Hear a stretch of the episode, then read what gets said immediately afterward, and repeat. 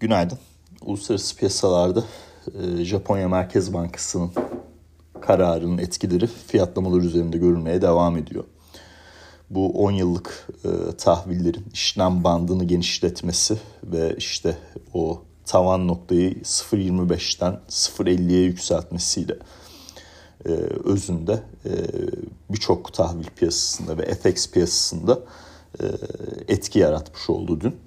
E, bu valla piyasanın genel olarak sürpriz diye açıkladığı bir şey ama e, çok da sürpriz değil hatta çok geç kalmış bir hamleydi bence. Neden derseniz yani Japon tahvillerinde tek alıcı Merkez Bankası kalmış. E, artık bir noktada piyasanın normal bir şekilde işlemesi için o işlem bandının genişletilmesi veya daha yüksek noktaya çıkartılması lazımdı. Bu sabah da 2 yıllık Japon tahvilleri getirisi faizi, piyasa faizi ilk defa 2015'ten beri ilk defa artı bölgeye geçti. Bu alınan kararın sadece işte USD, JPY üzerinde etkisini düşünmeyin. Aslında ABD tahvil piyasasına da etkisi var. Çünkü Japonya ABD'nin en büyük yabancı yatırımcısı özünde. E, eskiden Çin'di ama o yer değiştirdi. Tekrardan Japonya oldu. E, dolayısıyla ABD 10 yıllık tahvillerindeki getirilerin yükselmesi e, işte 3.70'in üzerine çıktık bir miktar bununla da alakalı. İşte verilen bu kararın yurt dışında duran paranın bir miktar yurt içine dönmesi şeklinde bir trade'e e, ve işte fon akımına neden olduğu söylenebilir. Şimdi burada e, önemli olan benim takip ettiğim nokta ABD verim eğrisinde tahvil fiyatlamalarında 2-10 yıllık makası. Yani bu nedir işte 2 yıllık tahvilin piyasa faizi eksi 10 yıllık tahvilin piyasa faizi. Bu geçen hafta e, işte 15 Aralık tarihinde eksi 80 bas puan noktasındaydı bu hafta eksi 55 bas puana kadar e, yükselmiş oldu. E, yani daha çok daha az negatif bir bölgeye geçti. Hala eksi 55 bas puan tarihsel olarak düş, oldukça düşük bir seviye ve resesyon riskini net olarak gösteriyor. Ama en azından eksi 80 değil. Ee, geçen hafta işte 2 yıllık e, vadelileri al, 10 yıllığı sat ve bu makasın daha az eksiye geçeceği noktasına işlem yap görüşünü e, paylaşmıştım. E, bu bu hafta iyi bir şekilde e, çalıştı. 10 yıllıklar daha yükselir mi sorusu tabii geliyor.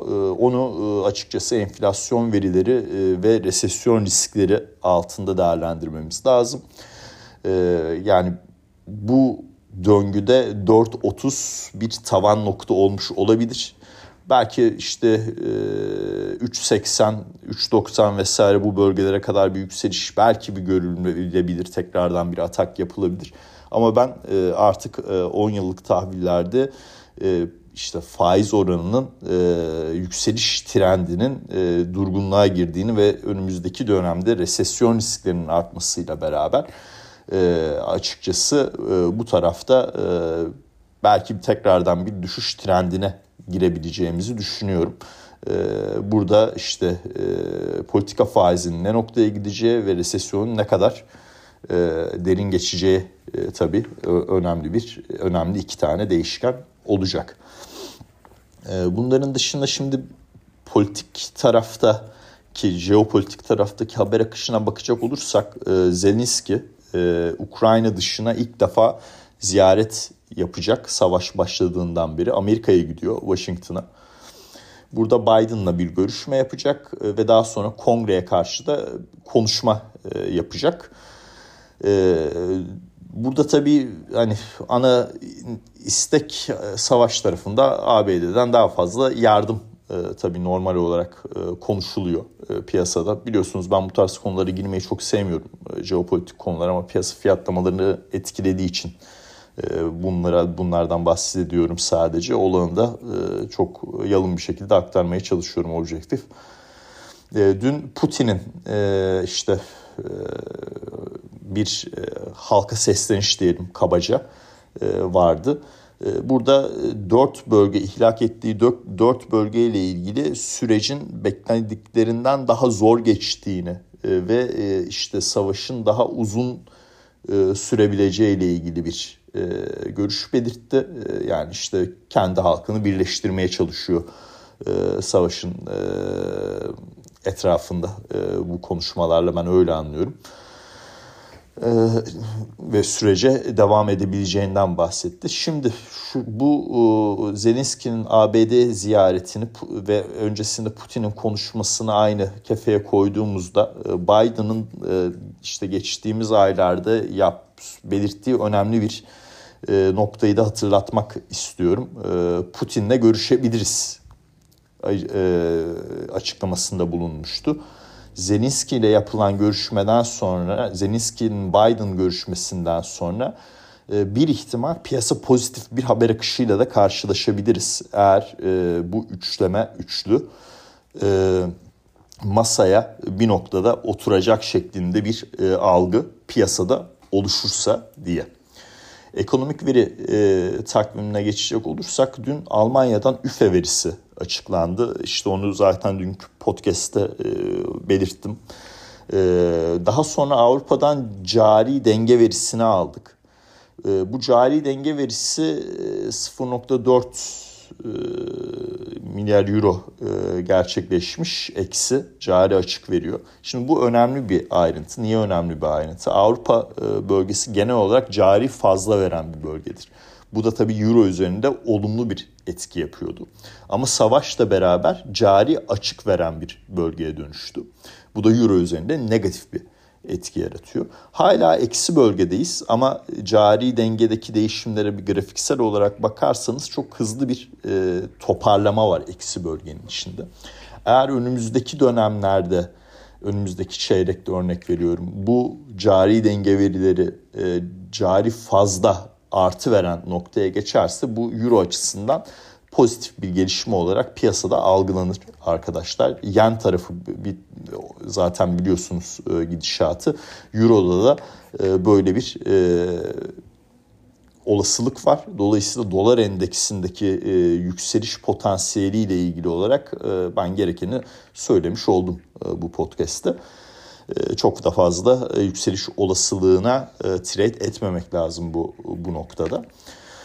Ee, tabii hani e, orada doğalgaz stokları bundan da çok bahsettim. Ee, yani ben e, işlem stratejisi olarak yaptığım şey şu. E, Euro dolar haftalık kontratlarında e, işte 1.08 1.0850 e, kol opsiyonlarında e, satış yaparak prim toplamaya e, çalışıyorum. E, işte 30 Aralık vadede e, en son gerçekleştirdim. E, eğer 1.08'in üzerinde bir noktaya gidersek oradan vadeli kontratı almaya okey.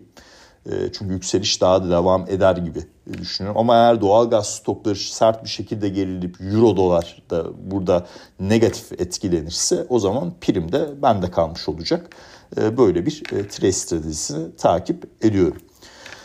Ee, ABD'den dün inşaat izinleri verisi geldi. %11 düşüş göstermiş. Yani 2021'den beri 2020'den beri en sert gerileme. Şimdi burada inşaatçılara izin vermiyorlar diye bir şey yok. Böyle bir düşünmeyin. E, bu izinlere başvurular azalıyor. Neden? E, ee, ABD konut piyasası sert bir şekilde soğuyor. E, işte artan faiz oranları, e, mortgage e, faizlerinin geldiği noktadan ötürü. E, dolayısıyla inşaatçılar da e, çok fazla izin alıp konutlara başlayıp e, bir resesyonun içinde ev satma riskini almak istemiyorlar. Dolayısıyla benim yorumlamam şu hem işte ABD konut sektörü hem tahvil fiyatlamaları, verim eğrisi kırmızı bayrak sallıyor Fed'e ve Powell'a. Ee, bakalım e, ilk çeyrek içinde düşündüğüm gibi e, bu bayrağı daha net görüp e, en azından tavan noktaya yakınız açıklamaları daha çoktan daha çok gelecek mi politika faizinde? Ben gelebileceğine inanıyorum açıkçası. Bugün ABD tarafından da tüketici güveni verisi açıklanacak. Onu takip edeceğiz. Şirketler tarafına geçecek olursak e, e, dün e, seans sonrası iki tane şirket bilançosunu açıkladı. FedEx e, dün biraz yani dün yazıda bunu paylaştım özünde. Şeyde de söyledim hatırlamıyorum podcast'te. Ama bu petrol fiyatlarının gerilemesinden dolayı bir miktar olumlu etkileyebileceğini belirtmiştim. Yani en azından yazdım dün. E, içsel paylaşımımızda öyle söyleyeyim. E, şirket e, 1 milyar dolarlık bir maliyet kontrolü açıkladı. E, açıkladığı çeyrekte de bilançosunu açıkladığı çeyrekte de e, hisse başı kar rakamı beklentilerin oldukça üstünde. E, hisse seans sonrası %5'e yakın primle e, bir şekilde e, işlemlerdeydi en son. E, olumlu bir bilanço sonrası olumlu bir e, hisse hareketi gördük ki FedEx şu açıdan da önemlidir. Hani e, resesyon tarafını iyi yansıtan, resesyon risklerini iyi yansıtan bir hisse. Ee, bunu geçtiğimiz çeyrek e, bu global resesyon risklerinden ötürü ciddi oranda satmışlardı. Yani 200 dolarlardan e, hisse fiyatı 140 dolarlara kadar geriledi. E, bu sefer en azından hafif de olsa pozitif bir hisse hareketiyle karşı karşıyayız. Bu işte endekslerin en azından ABD tarafında hafif resesyonu fiyatladı mı fiyatlamadı mı noktasında bir gösterge olsun size. İkinci şirket Nike. E, Nike e, global satışlar rakamında, ciro rakamında beklentilerin üzerinde bir rakam açıkladı. Hani bölgelere baktığımızda Çin dışında iyi bir tabloyla karşı karşıya kalıyoruz. E, bu Çin tarafında kötü bir tablo olmasının da önümüzdeki dönemde işte sıfır Covid politikasından Çin'in çıkması e, noktasıyla ilgili e, aslında bir miktar bir sinyal veriyor ama e, hani hızlıca bir şekilde söylemek istemiyorum. Yani kademeli bir şekilde yılın ilk yarısında bu olay sonlanacak gibi en azından şirketlerden gelen rakamlara baktığımızda Çin tarafının ekonomik büyüme bazında iyi gitmemesiyle de alakalı olarak bu yorumu e, yapıyorum. E, onun dışında brüt kar marjı beklentilerin üzerindeydi. Bu oldukça iyi bir e, durum. E, Nike'da e, işte seans sonrası %13'e yakın prim yaptı.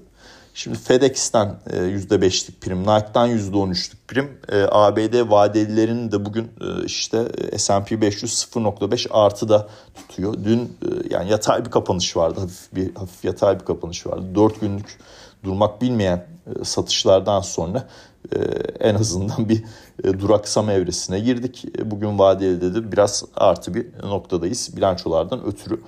E, merak edenler için e, daha doğrusu ilgisini çekenler için e, yarı iletkenlerde önemli bir isim Micron Technologies bugün seans sonrası bilanço açıklayacak. Yani bu hisse sene başından beri %45 eksi de e, resesyon riskleri tabii yarı iletkenler tarafını e, olumsuz etkiliyor. E, ama ben ilk çeyrekte e, yani yarı iletkenlerden iyi bir performans bekliyorum açıkçası. Özellikle düşündüğüm o FED tarafında bu kırmızı bayrakların görülmesi ve daha e, az şahin çıkışların yapılmasıyla.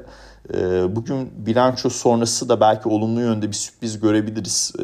Bunu kestirebilmek zor e, özünde.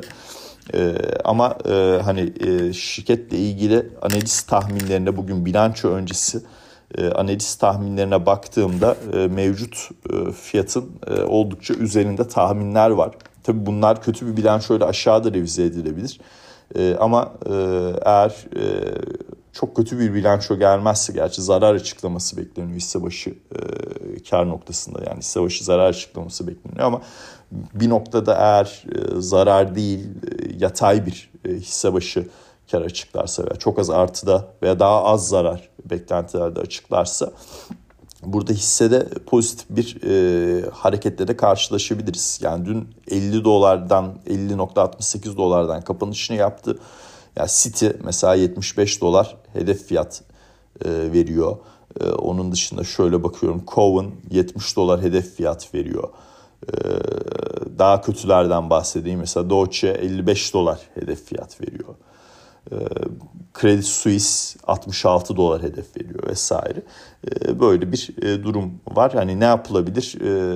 Bir kol alımı yapılarak hani eğer e, yani 200 250 dolar arası bir prim ödeyerek eğer yanılırsak bu parayı kaybetmeye okay olacağımız bir durumda e, bu bilanço sonrası e, olası bir e, olumlu sürprize e, dair bir pozisyonlanma e, yapılabilir. Hani gidip mesela 60 dolar e, kullanım fiyatlı e, işte e, Ocak ayı vadeli e, kol opsiyonlarına veya Şubat ayı vadeli çok da vadeyi uzatmamak lazım zaman priminden ötürü gidip bir orada bir işlem denemesinde bulunabilir bulunabilir konuşamadım ama riskli bir durum dolayısıyla hani kaybetmeye okey olabileceğiniz bir prim ödeyerek kazanma durumunuzda olumlu bir bilanço beklentiniz içinde bir e, işlem e, yapısı stratejisi düşünebilirsiniz. Altın fiyatları dün iyi gitti. Bugün hafiften yatay. E, petrol tarafında da e, bugün stoklar var. E, onu e, takip edeceğiz. E, benim aktaracaklarım bugünlük bu kadar. E, dinlediğiniz için teşekkürler. Herkese mutlu günler, iyi seanslar dilerim.